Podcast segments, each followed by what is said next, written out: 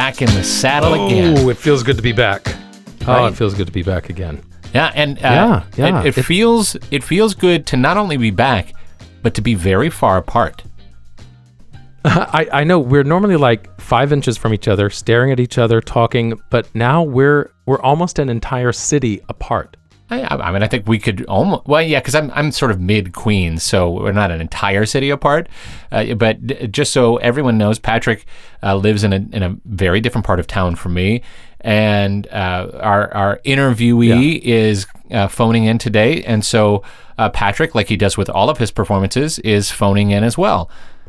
I'm going to phone it in. I mean, it, be- because I never want to show up anyone else on stage, and so they're the bar that I try to fall under, basically. They, they- you know what? Th- That's exactly what you you are. You are so kind and giving to our guest today that you decided to do this entire episode from the comfort of your own home.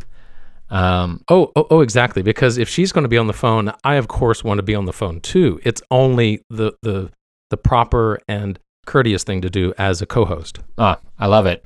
Well, let, let's get right into it because I, I, Yeah, all right, I'm yeah, yeah, pretty let's sure that at this point in time, I am never going to make it, and I'd like to tell you why.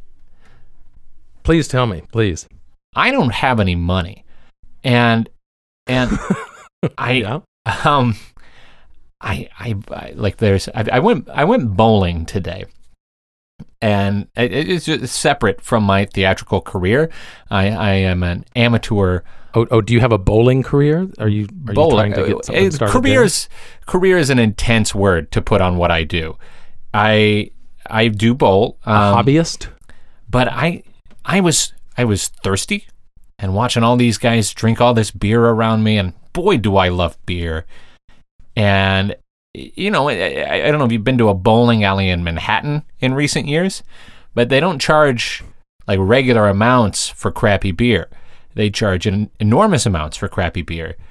And Oh yeah. Oh and yeah. I just I had to sit there wantingly um, for the for the entire experience, and um, I, I was I was pretty sure I wasn't going to make it. I I I did. I mean, I'm you know I've made it to the comfort of my own home now, but boy, right, right, right. You made it back. it was it was heartbreaking and difficult and and it, and it affected my score.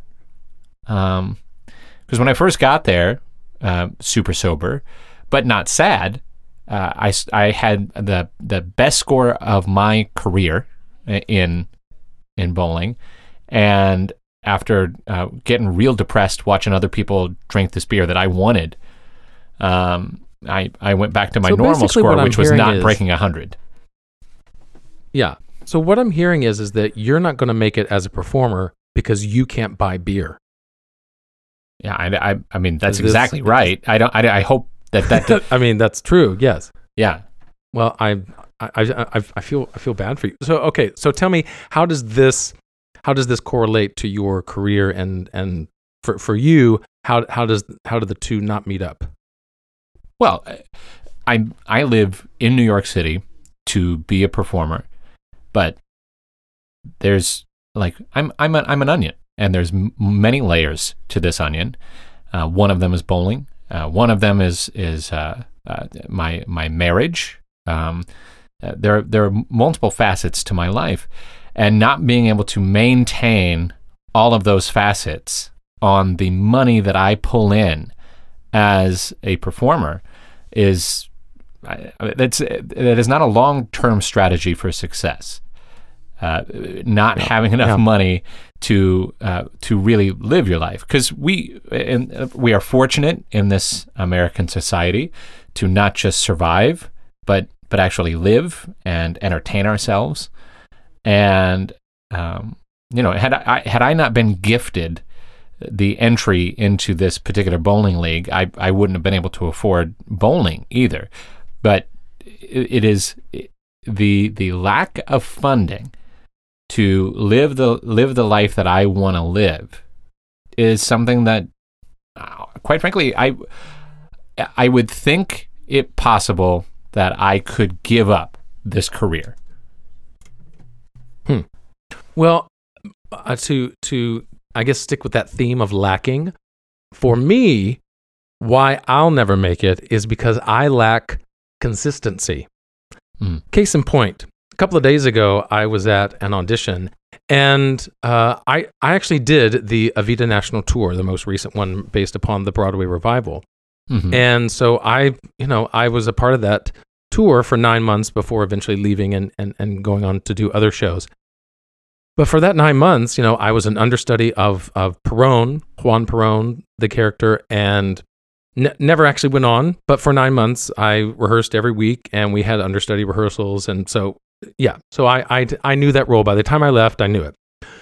So then the opportunity came to audition for the same show again at a regional theater, this time actually being the role of Juan Perón. And now, you know, I had to kind of get it back. You know, it was like riding a bicycle, but I had to kind of get back. Oh, right, right. That's how this song goes. Blah, blah, blah, blah, blah. So I, I, I prepared a song from the show and I went in there. And the first question they said is, All right, what, what side do you want to do? I'm like, I, I well, I, I didn't get any sides. And they all looked at themselves like, Oh, oh, uh, uh, all- right. Well, just do whatever you've prepared. So fortunately, I prepared a song from the show. And so, uh, yeah, so so I, I I tell the guy behind the piano what I'm doing, and and we start singing. I think I like miss miss one word, but but you know whatever. Just keep going. Then we get to the the second stanza, or second verse of this song, and literally no words are in my head. I'm like, what's the word? What's the word? What's the word? And then I just look up at the pianist and said, I I, I think we're off. You know, we're I don't think we're together. Again, not blaming him, but just trying to say it in another way that that I forgot lyrics. So Yeah. then we finally get back on track. I finish the song, and they're all like, "Well, well, thank you." And I'm like, "Do you need anything else?" Nope, nope, no. I- I- They're all just looking. Nope, nope, we're good. And then so I, I of course feel like an absolute heel and just ill, prepared and pretty much untalented in the fact that I can't remember words to a show that I did for nine months straight. There you go. Yeah, that's that's debilitating. Um, and and, yeah, yeah, yeah, yeah, to, to say the least. and it's it's important to to think of this as like sort of an amateur hour, right? Like a, a beginner misstep. Uh, but it, it's something oh, that yeah. that is occurring now, right? This this yeah, late yeah, I mean, in your yeah, If I career. had just graduated, yeah, in, if I the, had just in the Send in the Clowns was bit doing- of things, uh, they're Oof. they they're already here, and and you're still making mistakes Mhm. like this, and it's it. I I'm boy do I feel that I I I'm I I have blocked out um, specific references to that in my head, um, Mhm, but mhm. uh, and actually this just happened to me like three weeks ago. I I started the second verse of a song, and I and I started that second verse with the opening lyrics to the first verse, and I just stopped and I said, ah, what you you guys you guys heard enough. That's we'll call it there. Um, and uh, well, that's fine. Everybody laughed. Now- we, we all now had a that's good one time. way to handle it. Yeah. yeah, Mm. but Oh, but we are we are still here.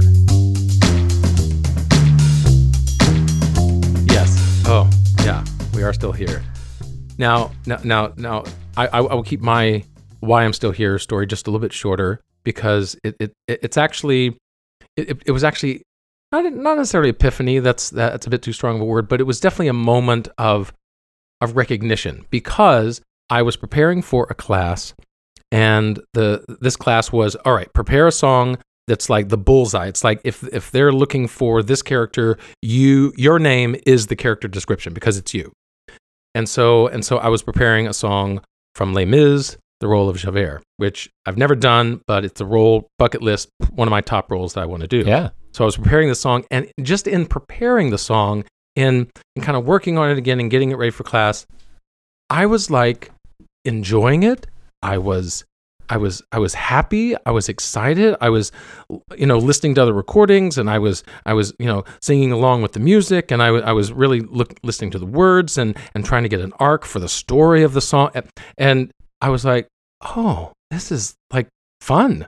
So it was a wonderful moment e- even though it was you know in my living room just kind of going over songs it was still a moment of recognition of right if i can do more of this if i can have and needless to say, for that class, I did not forget any words. So maybe it's not lack of consistency, but lack of preparation. I prepared a whole heck of a lot more for the class. Right. So a, another lesson to be learned. And and why and another lesson to learn into wh- why I'll never make it is uh, just that uh, Yeah. lack of preparation. Um, Yeah. So I, I I'm still here because I'm I'm actually working on a show right now, a humble brag, uh, but I am doing it for free. So that's the uh, humble part of that, and it, it is it is a show about um, killing cats, and it's based on a true story from the 1700s, and it it Killing is- cats. killing cats. Um, it's uh, uh, uh, Okay. All right. uh, what, what, what's the name of that? Uh, the, the Great Cat Massacre is the name of the show. Um, I don't know if it'll Huh. be playing when you hear this, but uh, uh, it's a fun show. So if you ever hear about it playing, go and see it. Um, but the Great Cat Massacre is about killing cats, and it's just fun. And I and I'm doing this for free, which is why I have no money. But I I can't stop doing it because I'm it's it is it's recess. Um, I I'm going in there. It's a it, it is an equity showcase code, so it's all above board. Um, but I'm just having a ball working on these songs and the show. I play a uh, a ghost of a cat that's coming back and and haunting the people that that killed him. Um, it's it's weird and Now, speaking of a bullseye roll, speaking of bullseye roll, that's you. ghost cat. If I if I think of what Dewey is, Dewey is a dead cat. Yeah, well, that's why I'm still here. Uh, but it, it does it does it does bring me to um, is it just me? Mm-hmm. what is it? I, I wonder if it's just me, or is there an enormous number of me's in this business? And I I'm positive that You it's mean, not. you mean you mean your type? You mean people like you? Yeah, yeah, that's exactly what I mean. I, Mm-hmm. I I go in for a number of commercial auditions as well. It's not just you that does that, Patrick. Um, and Th- this is true. You actually do audition. You don't just get free stuff, free roles handed to you. No. You actually have to audition. yeah, it's, it's not it's not all just like uh, like offer only for for this guy. No, I, I work at it. um, but every time I go to one of these auditions, I, like I I'm great at what I do. The problem is there's a bunch of other people that are great at what they do, and that thing that they do is pretty close to what I do, and uh, it's I, I I wonder how many of me there are in this business because every audition I meet at least one or two more that I'd never met before that are me. Um, and I'm I'm I'm just wondering if if that's just me or you know like if there's a if there's a deity up there like why he's not um shuffling the deck a little more often. Um, a little more Russian roulette with with what those parents are putting together out there in the world.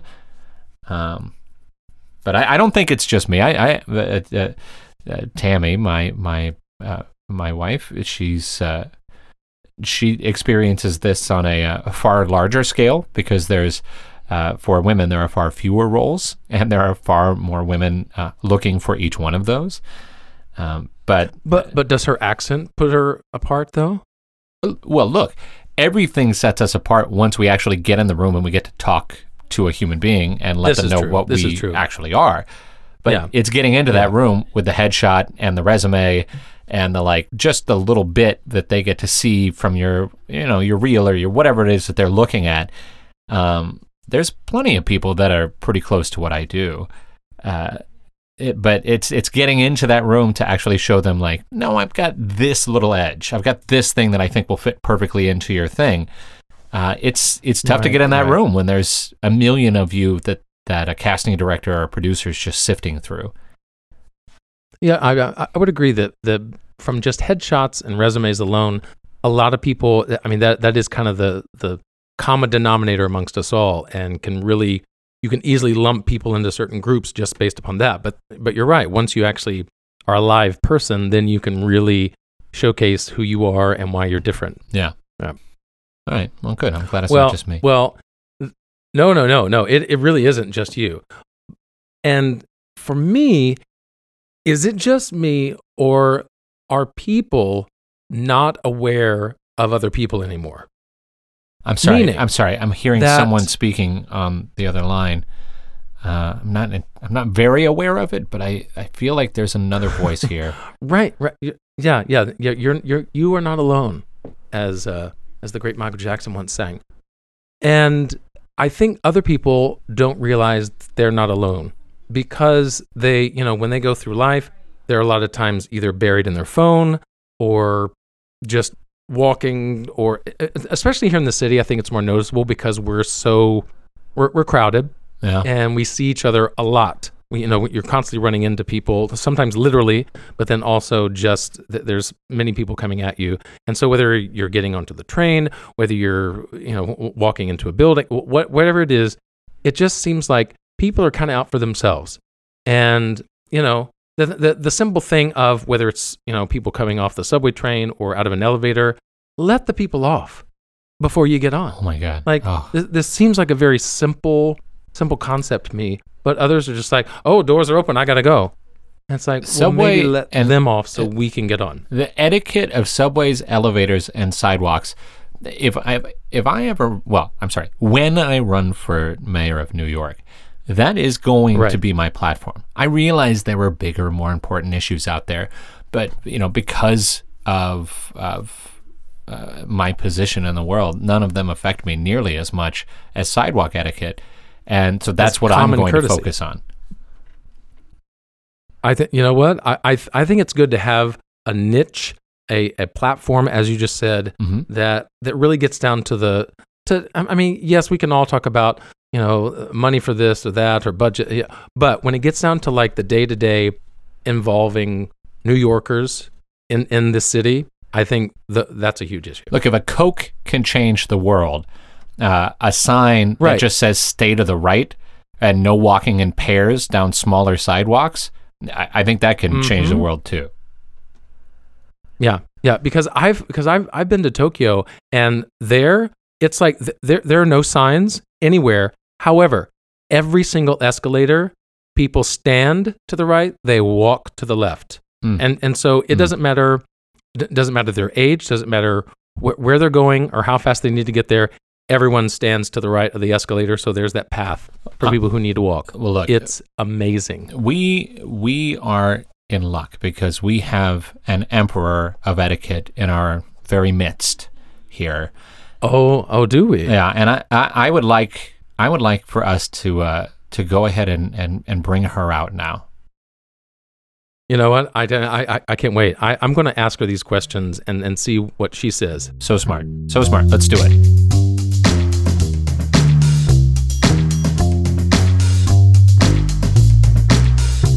Ladies and gentlemen, I I cannot uh, say to you that I see Casey because she's not here in front of me, but I can hear her, and I'd, I'd like to introduce you to the world-renowned Casey Erin Clark. Uh, World renowned. I've Yeah, never been introduced like that before, but I'll take it. Well, he just he just called you the Empress of Courtesy as well. So You, Oh, you have God. a lot to live up to. Yeah. Uh, that, that's another title I've I've also never uh, had bestowed upon me before. So we'll have to we'll have to dig into how I Dewey thinks I've earned that title. I would love I would love to see if that's true. I, I think we, we might even be able to like like Google it and I bet it's come up because um why I don't I don't mean to get right into this. No one knows who you are yet. We haven't really introduced you. Uh, Let's save this little tidbit Yeah, for oh, an, a little Okay, bit. let's take this moment. All right, go. Yeah. Uh, so uh, Casey and I were in a show together in the past. So uh, because of that, I can tell you with reckless abandon, Casey is one of our uh, business's like absolute best performers. Uh, she's got this amazing voice, uh, and that's just the performer side of her. Um, she has uh, her like hands in all kinds of pieces of this business. And I'm hoping that we can bend your ear about uh, at least one or two of them while you're here. Well, I can't wait because I I am just now meeting Casey for the first time, and I am just a flutter with anticipation. well, I, I don't know. I, I feel like I may have been a bit oversold, but that's okay. I can I can roll with it. I'm an actress. We're you know we're good at we're good at taking direction. You know. Yeah, Yeah. Well, you're on a podcast called Why I'll Never Make It, so believe me, none of us are oversold. Yeah. Cheers. Um, so, uh, Casey, um, you you have a business that is, I, I think, thriving. At least uh, as far as I've read about it, and it's in. I, I'm gonna I'm gonna say the wrong thing, and then I want you to correct me, and and tell the world what this really is. But it's in like using your voice, right? Vocal technique. Is that right?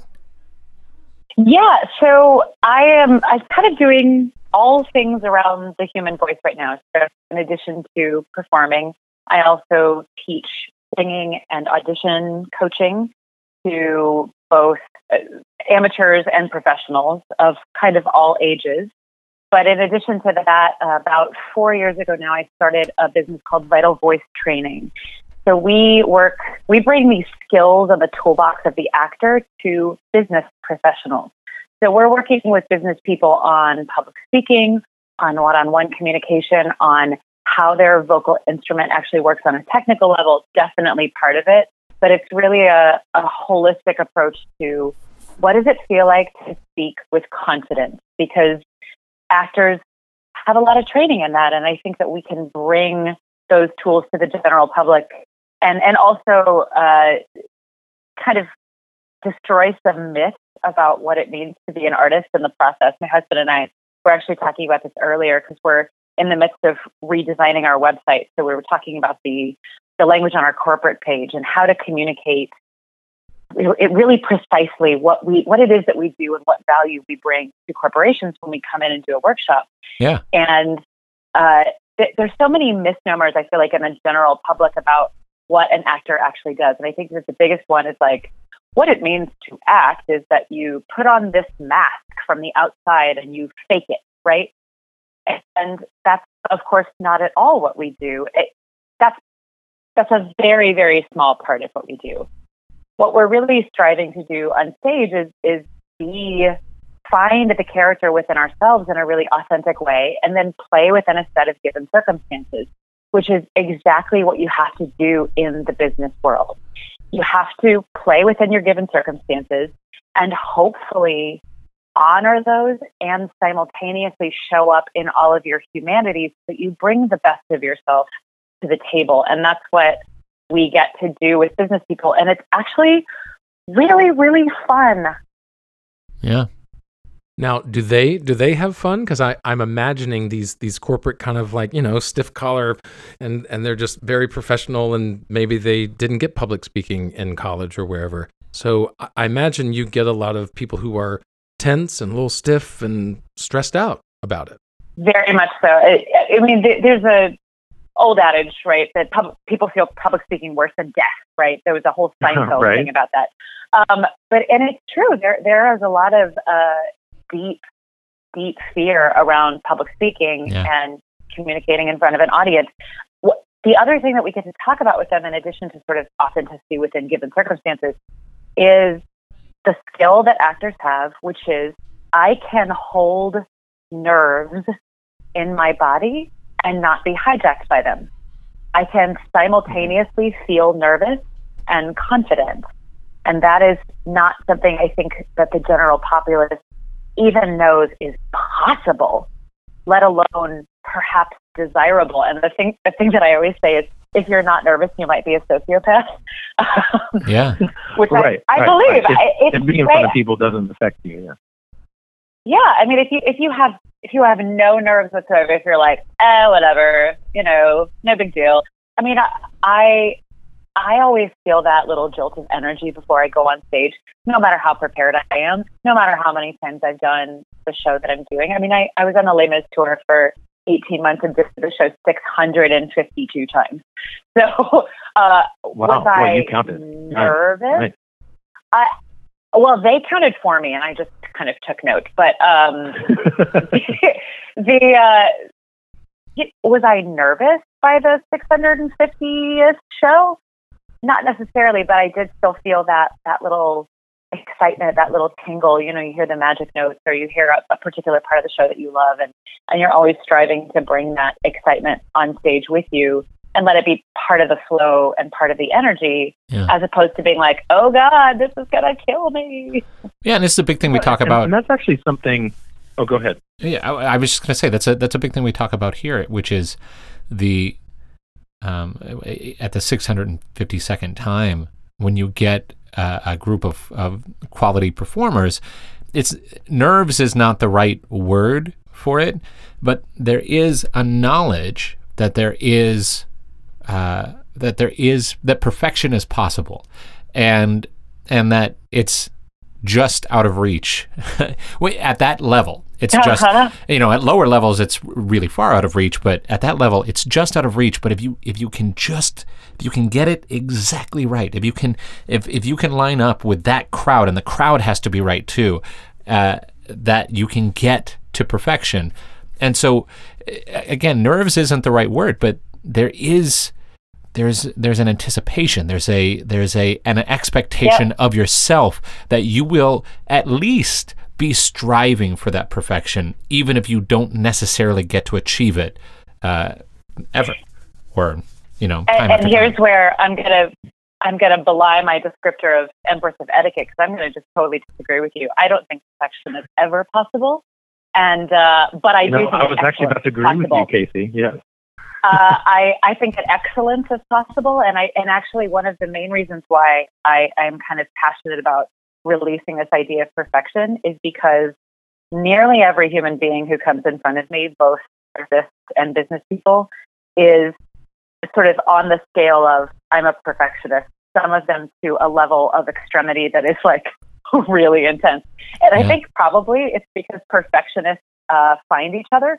I am definitely a perfectionist and I think that my my journey as an artist for the last you know up teen years of my career has been about releasing my perfectionist tendencies and and giving a present performance, not a perfect performance. Hmm. Because if I'm striving for perfect, then I'm not actually there in the moment. I am letting the little director in my head take over ah and uh, and I, I you know I want to be there in the moment on stage with my scene partner or if I'm giving a speech at a women's conference with the audience that's in front of me and the message that I care so deeply about and just be in the moment and let let mistakes or let you know new information or, or new ideas kind of just be part of the flow and and to me what comes out of that is so much more interesting than perfection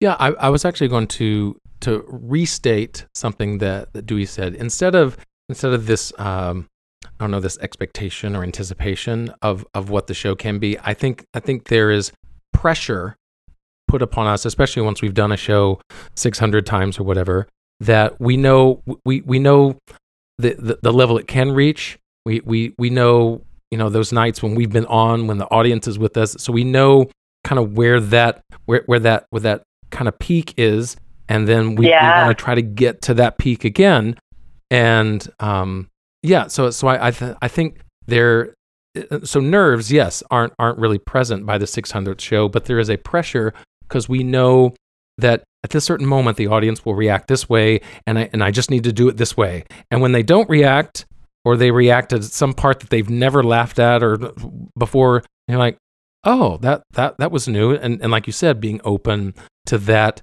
because as much as you're acting with the person next to you the, the audience they I I, th- I think many audiences don't realize how much of a back and forth that is with with with us and them as well. Yeah. Oh yeah, absolutely. Um, eh, by the way, uh, I, I feel like we we've gotten just a little bit of information out there for our audience to to kind of know Casey a little better.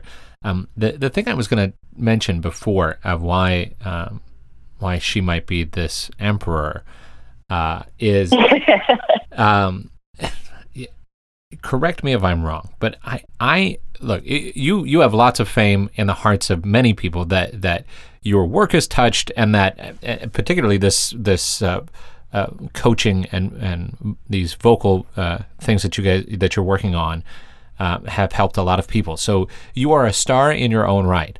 That said, I did you not get uh, like 15 seconds of fame once with or 15 minutes of fame? I don't remember how that works anymore. And now with the internet, isn't it like a lifetime of it? But Oh my god, I know what you're talking about now. Oh, I'm so intrigued. What what is out there? yeah, That what is this? What is this? I'm on I'm on Google now. Just tell me. Are, is, it, is it is it cool? I didn't ask if we, if we could talk about this, but I oh my god, no, it's totally cool. We can oh, talk about it. okay. I I adore this story. I don't know if any of you have heard of a, a little little musical called Hamilton, um, but it's uh, it's been playing in New York for a while, and it's in a couple of other cities. I, I mean, you probably haven't heard of it. I, I imagine you haven't. Uh, it might make It's about it George into Hamilton, your right? ears someday. Um, but prior to its its broad fame, it, it was off broad uh, at a, a theater called the Public, um, which is uh, uh, what is it? The Village? I guess that's a village, wherever that is. At the Yeah, it's, Public it's theater. like down by NYU. Yeah. yeah, and Yeah. uh, it got some notoriety real fast, and Oh yeah. every celebrity and um, and their brother came to see this show. It it sold out immediately. It was impossible to get tickets unless you're people like Casey Erin Clark, and then you might have been able to swing a ticket and sit next to, I believe it was Madonna, The queen of pop herself. and Wow. and uh, now it's going to get fuzzy for me, and, and I know this actually happened to you, so you'll you'll be a little clearer on this. But uh, I believe the Queen of Pop herself. Um, there there is an idea that at some point in time during the actual performance, she was on her phone for one reason or another. Look, she's the Queen of Pop, and as the Queen, who knows what she's got going on in her life, and uh, whatever it was, um, there was somebody there who uh, decided that that was not the most courteous way to behave in the theater to your fellow theater goers. Again, we're getting to why you're the emperor of this. Um, and you, I believe you sent a tweet uh, on Twitter. Oh about this. God, the, the the tweet that that that gave me my 15 seconds of internet fame. Yeah. And Oh wow. Uh, and and so so this is this now I'm about to go into hyperbole here, but it, uh, I believe that um, Lin Manuel Miranda uh, saw the tweet um, sometime before the end of the show, and Oh, it- I no, I don't think he actually saw the tweet. I think he just straight up saw the Queen of Pop because uh, I did not tweet until after the show. oh during during the Broadway Cares Equity Fights Aid speech, where they asked for donations, uh, Mr. Miranda mentioned that there was a particular high ticket item. That high ticket item was he was going to record your uh, your away message on your phone for you, your your voicemail message, hmm and it cost a thousand dollars. And he said during this BCAFA speech, I know there are a few people in the audience tonight, one of whom was on their phone for most of Act Two, who can afford this. And the whole audience went, whoa Oh. But, but but they didn't So- know who it was at that time. well, perhaps I should start from the beginning. yes, Uh, yes, please do. An excellent place So- to start. so it's so funny. Um, that afternoon, apparently Michelle Obama saw the show, and That's I was right. like so brokenhearted that I had missed Michelle Obama. But uh, a friend of ours works for the public, and so when we showed up, he he was kind of telling us, "Oh, there's a this pop star celebrity who's going to come tonight. Uh, just so you guys know, just keep an eye out for her." So we got to our seats. It's a fairly small theater. It's only about I- it's like a little over 200 seats, I guess. Yeah. And there were four empty seats directly in front of me and my husband. And I leaned over it to him and I was like, I wonder if that person's going to sit. And then actually, after the show started, a couple songs in, in walks Madonna, along with a friend of hers and a giant bodyguard. This Right. dude was humongous. And they proceeded to sit directly in front of us. So I was So literally looking over Madonna's shoulder. Okay. They're already coming Right. in late. Yep. And uh, she was not incognito, put it that way. Like she was not dressed to be like, nobody noticed me. She was dressed to be Madonna going to see a show. Everybody look around and see me. So then she did uh, pull out her phone several times during Act One.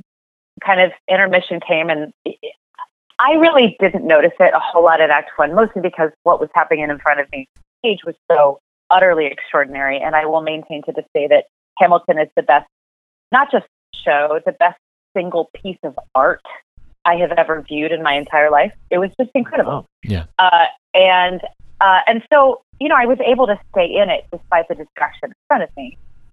But my husband and I were kind of talking about it during intermission, and then throughout Act Two, it got even worse. She was almost on. The, at one point, she actually had two devices out. She had a phone and a BlackBerry out on her lap, and uh, it was ridic- It was ridiculous. So Yeah. it, it got to it got to the quietest part, like right before the end of the show. There's a there's a particularly quiet moment, and you know, Queen of Pop just glowing right there out in the audience, and this little old man who was sitting a couple seats down from me leans over and he hisses, "Shut off!" And she did. She she turned around and she and she kind of gave her the dirty look, but then she put it away. So then Lin Manuel makes this announcement during you know after the after the curtain call, and so we're kind of like, well, and the thing is, you know, for anyone listening to this podcast who has never been on stage while someone is on their phone in the audience, no matter what the size of the theater is, when you are on your phone, you are lit Obvious. up like a star in the heavens Yeah. because it's a sea mm-hmm. of black and then a lit up person. So, so and especially if the subtle. lit up person is Madonna. Yeah, n- n- wearing Well, a lot of and- sequins, and- if and I I'm would- correctly. Of course. And I'm sure the cast knew that Madonna was going to be in the show. Generally, cast will know Yeah. if big name people are going to be in the audience. Yeah. Well, and again, as Dewey said, like, you know, this was the celebrity magnet, and all of them, you know, would go backstage and take pictures, and then they'd show up on Playbill the next day. Well, so Chris and I, Chris, my husband, and I were walking home after the show and, and just talking about how unbelievable the show is. We watched, we watched like 40 blocks that night because we just couldn't stop talking about it. We were just kind of enjoying the beautiful weather. And I had tweeted something as we exited the theater that was probably not particularly well thought out. Uh, I, I said something like, that time you want to smack Madonna upside the head for tweet er, for for being on her phone during one of the best shows I've ever seen, and Right. I hashtagged it Hamilton. Now at that point in time, I had probably 200 indifferent Twitter followers, all of whom I knew in real life. Like this Yeah. was not like I was not I was not like a person on Twitter at all. Right. I was just talking to my Facebook friends, basically. Um, but as we walked home, this this 40 block walk, my hip kept buzzing. My phone was in my pocket and my hip was buzzing. And I pulled out my phone at one point and I'm like, huh, that's so weird. I'm getting retweeted. Who knew? Stuck my phone back in my pocket, didn't think anything of it. Well, so we got home later and and I was looking at and I saw that I had been retweeted several times, but I also saw that Lin Manuel had tweeted something about how a certain celebrity, and he did not name her, a certain celebrity was on her phone during the show and she was not invited backstage afterwards. Oh. Well, the next morning, he had deleted that tweet. Right. I mean, obviously it had been screen kept, but he deleted it. I'm sure the public theater was like, dude, let's not Yeah. start shit with people. Ooh, yeah, you can't you can't Sorry. start a fight Uh, with Madonna. Yeah. You just can't start with a fight with Madonna. So anyway, but but I didn't take my tweet down. Well, I got a I got a text message from one of my one of my dear friends the next morning, and she's like, "Uh, Casey, uh, check out this Playbill article." and there it was. There was my tweet, screen and Oh, added to the goodness. Playbill article. And I was like, "That's weird." Well, what I didn't realize was that Madonna apparently has a reputation for doing this, and in fact was banned from the Alamo Draft House cinema chain for texting during 12 years a slave. Like, wow. what? Wow. So, Wow. so apparently she has a reputation for doing this, and I didn't realize that I was like, like adding on to something that was already a thing. I was just Yeah. like, this is crazy. Whatever, who cares? So anyway, this story got picked up by various gossip outlets because Hamilton was kind of big news at that point in time and because Madonna had this reputation. And I was the only tweet that actually named the person. So I started getting Oh, a lot boy. of attention. I got an email Now- from now, did People you- magazine. Did you tag Madonna as well? I did not tag Madonna. No, I just I But, just but, but once you Hamilton. tagged Hamilton, yeah, okay. Uh, yeah, exactly.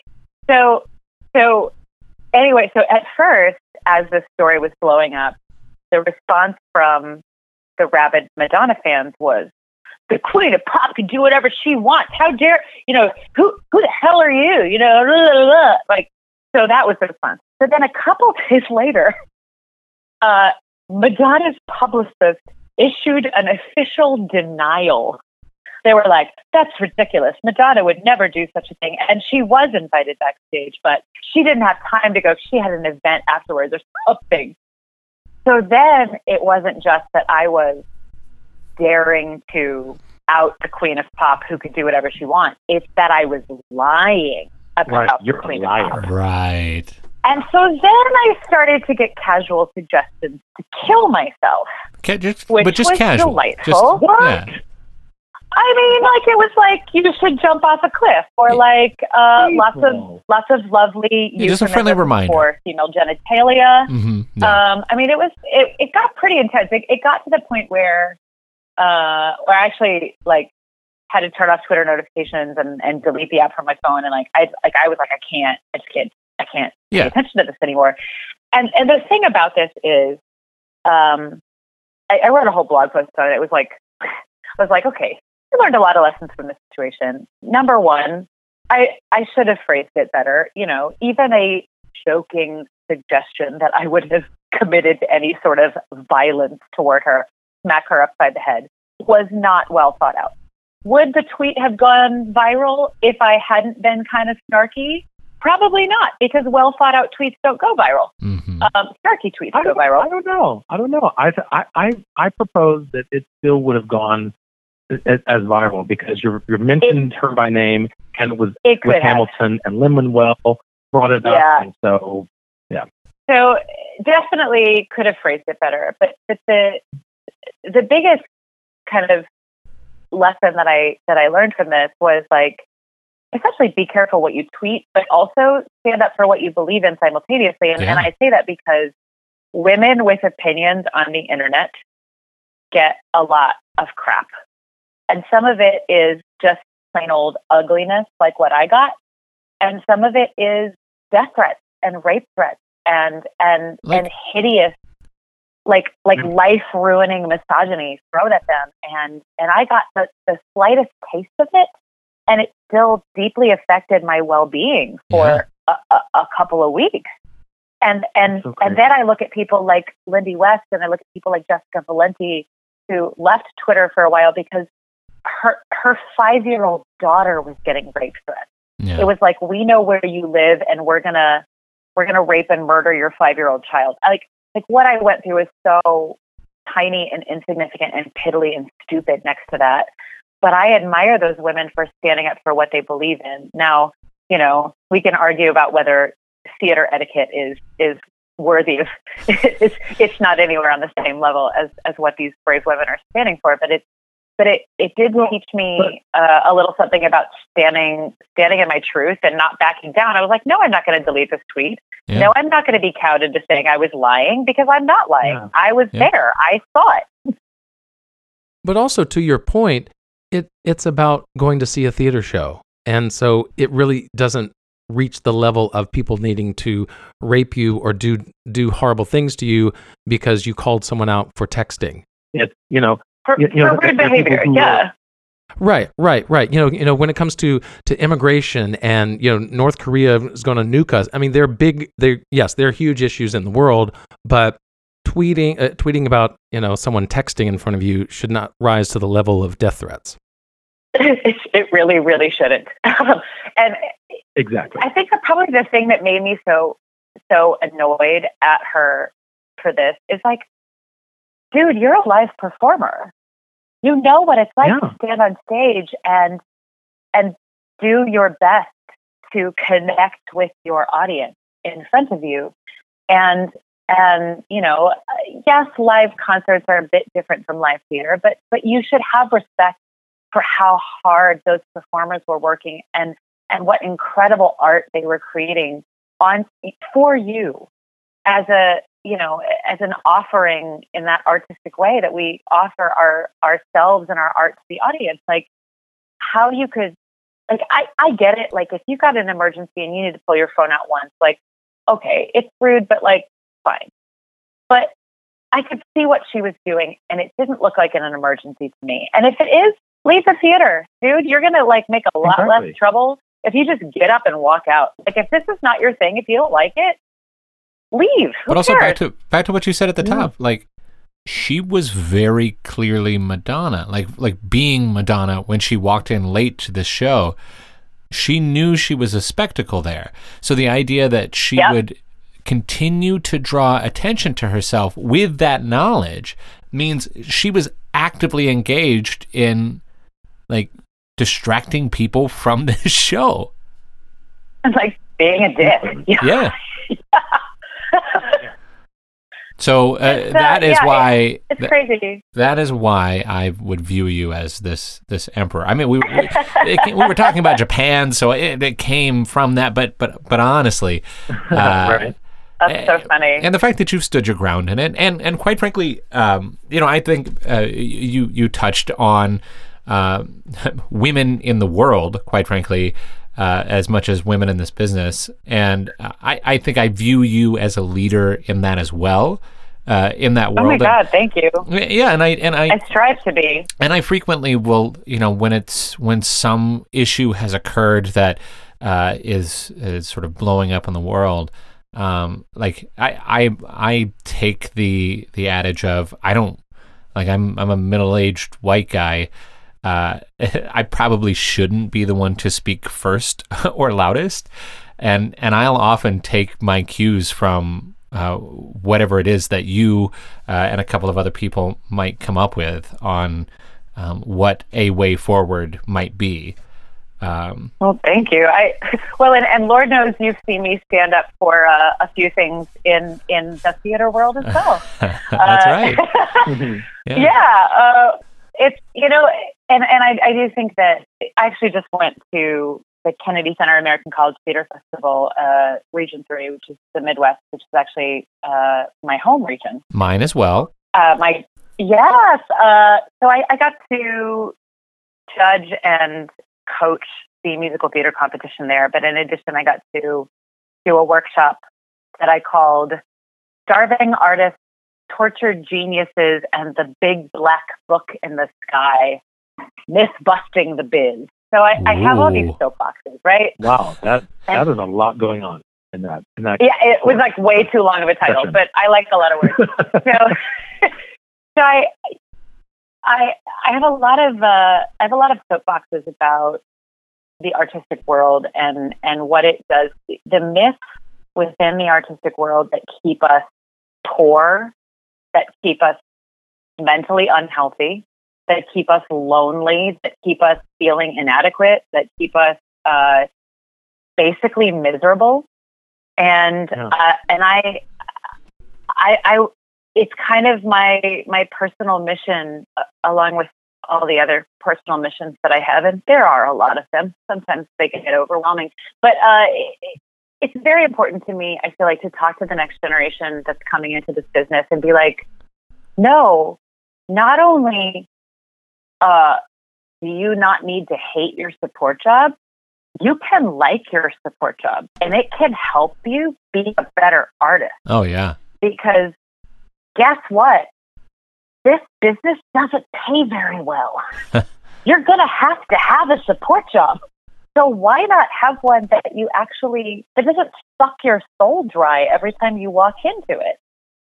exactly. Exactly. Things like that. Yeah. And And, and and and the thing is, like us as performers, like you say, we we we often go from jobs to jobs that don't make a lot of money, and then we'll hit it big, whether it's a tour or a Broadway show or something. But a lot of times, those smaller those smaller uh, roles, whether they're paid or unpaid, just kind of keep us going and artistically. Um, I, I guess keep keep those muscles working artistically. And, and- and, Absolutely. yeah, but And when it comes to survival jobs, yeah, I, I've I've actually as much as I needed some extra income, there are some jobs I just couldn't do because I knew for myself I would either hate the job or hate myself for doing it. And I was like, I just Mhm. can't have my soul sucked like that. I'll find something else that's a little simpler or, you know, with, with friends or you know, I- I'll find something else. But yeah, I've, I've had to say no to some jobs as, as much as it would have been nice to have had the income. Yeah. So Well, and it's I, go ahead. I I think sometimes that it stems from the sort of main framing of, of my theory about these myths is that theater in its own way has a lot in common with religion Mm. in that there are there's like here's the central organizing myth and if you don't subscribe to this central organizing myth then you are you know not a real theater person and a real artist and one of those real artist myths one of the things that i feel like kids get told all the time is only do this if it's the only thing in the world you can imagine doing Yeah. and it's one of those things that seems helpful on the surface and actually is incredibly reductive and unhelpful. I am a Yeah. smart woman. I can imagine doing a lot of things with my life. And not only can I imagine doing a lot of things with my life, I am doing a lot of things with my life. And guess what? You're going to have to too. so, so let's get over this idea that like you- like you have to be so devoted to the theater that it's the only thing in your life that can possibly make you happy Yeah. because that's a really good way to put so much pressure on this on, on this art form that you end up hating it That's why And I that's the bowl. Because whether that I want Yeah. Because whether it's a, a person or a job or a career, you, you, you can't put all your eggs in any one basket and expect that entity, that person, that job to fulfill you 100%. We are well rounded God, yes. people who need a bunch of different facets in order to, to, to, to make us whole. Yeah. and it makes you a better artist too. Like slavish devotion to the to the detriment of of relationships, to the detriment of hobbies, to the detriment of interests and and engagement in the world. Slavish devotion to theater at the expense of all of that stuff makes you a boring actor, in my opinion. Well, and how how are yeah how are Yeah. we supposed to portray life if we're not living it? God, yes, yes. There it is. I'm There shaking is. my fist in my living room. Uh, hey, uh, Well, uh, I- Casey, can Wow. you do the world a favor and let them know how to find you um, as this sort of teacher that you are and and and performer? Like if they need you for a gig. Yeah. Uh, well, so here's a here's a little why I'll never make it for you guys. Uh, my website's been down for 18 months, but you know what? it's going to get back up. It's going to get back up. Okay. So, so K- CaseyErinClark.com, I swear to God, will be back up and active here in the next month. Okay. Uh, so Uh, there's that. You by the way, when you always find me on social media. Yeah, and I'm sorry to interrupt, but but just uh, w- uh, you may be hearing this at a time when this website is up, so don't wait till next month. Go ahead and check it out now true, yes. because it could be Just up check right it out, now. and if you see that away message, if you see if you see that the site's still being built message, feel free to email me at caseyerinclark at yahoo.com and tell me to get my freaking website together. Hey, but also No- then ask death her for like But, but, a, assistance. but a nice nudging, please. yeah, like Listen, don't just I- I use might- I that might- email for that. uh, yeah, and uh, you, if you're interested in in coaching as a business person, vitalvoicetraining.com is my my coaching for the business professional. Casey Erin Clark is going to be kind of all of it. It'll have links to schedule a voice lesson with me. You can hear me sing. You can hire me to do your Broadway show. I will happily take it. Uh, and uh, and I look forward to hearing from anybody who wishes to contact me. Love it. Awesome. Love it. Well, this has been this has been I, I I've because I did not realize that this was the the Casey who outed Madonna at Hamilton. So oh my I- God, it's going to be on I my know, you're the tombstone. Casey, right? You're, you're uh, so, so this this has been a, an enjoyable enjoyable time to talk to you. Yeah, Well, thank, you so much. I had a great time with you guys. And and thank you All uh, right. Well, to the listener as well um, for uh, hearing us in in our futuristic setup where we're all in disparate locations and still speaking to each other and ultimately to you. Uh, The future is here. Wow. the future is here, and the future may be uh, in a couple of weeks. So uh, look out for our next episode, which will be dot dot dot. We don't know. Which is another reason why we'll never make it. That's right. All right. Thanks, everybody. Bye bye. The Why I'll Never Make It podcast is hosted by Dewey Caddell and Patrick Oliver Jones and produced by Dylan Adams. Subscribe to this podcast on iTunes, SoundCloud, or Stitcher, where you can leave us amazing reviews, of course. You can also connect with us on Facebook and Instagram at Why I'll Never Make It or via email at Why I'll Never Make It at gmail.com. Lastly, we now have a website, Why I'll Never Make whyillnevermakeit.com. You know, Dewey, it certainly sounds like we're making it. I'm not making it. I'll never make it.